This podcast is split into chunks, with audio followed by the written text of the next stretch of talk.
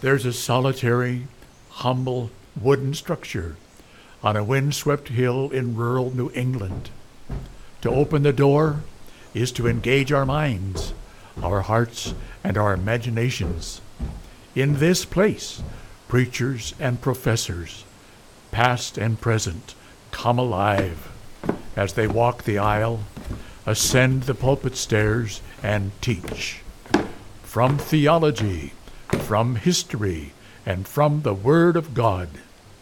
Welcome to the Saybrook Meeting House, an audio production of Saybrook Ministries.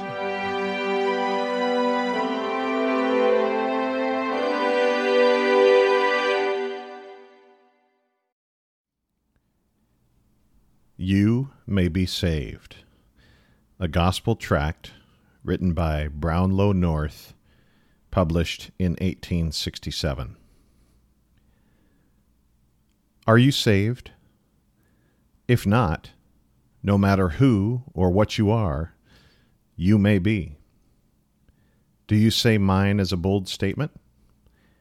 It is, but not too bold, for I make it on the authority of God's Word. I am writing this paper in the hope that it will be sown broadcast over the whole country, and especially that it will fall into the hands of the careless and thoughtless.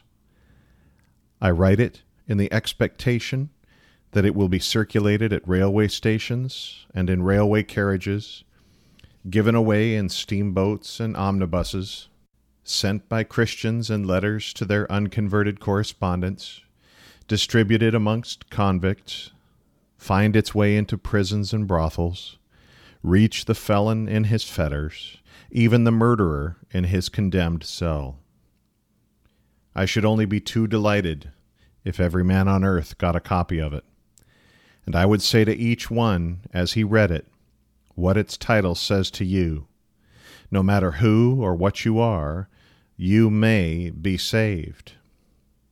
No matter who or what you are, you are no worse than some of the people to whom Paul preached what I preached to you. You may be saved. Did you ever read in 1 Corinthians 6, verse 9?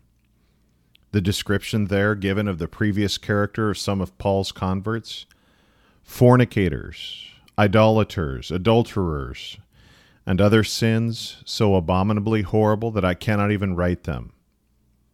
Yet of these it is said, Ye are washed, ye are sanctified, ye are justified in the name of the Lord Jesus and by the Spirit of our God. They were saved, and so may you be, and in the same way, in the name of the Lord Jesus and by the Spirit of our God. There is no other way. For there is no other name but the name of the Lord Jesus given among men whereby we can be saved. But whosoever shall call upon the name of the Lord shall be saved.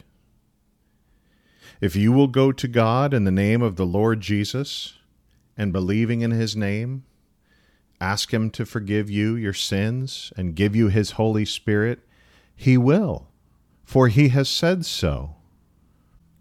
But when you go, you must have faith in that name. That is, you must believe that the name of Jesus has power to prevail with God. And need you doubt its power? Does not doubt insult God's truth and contradict his word?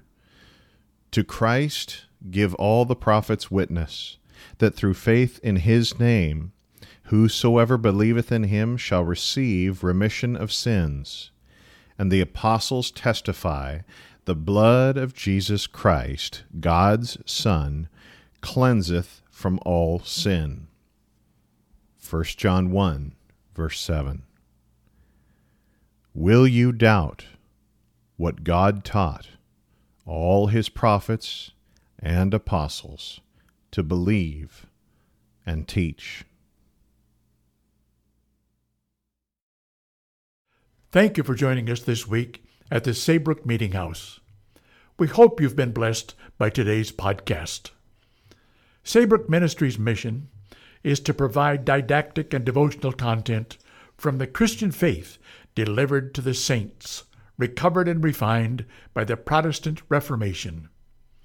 Be sure to visit saybrookministries.org for continually updated Christian content designed to inspire and invigorate our imagination and intellect.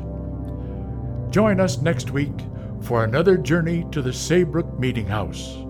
Until then, may God bless you.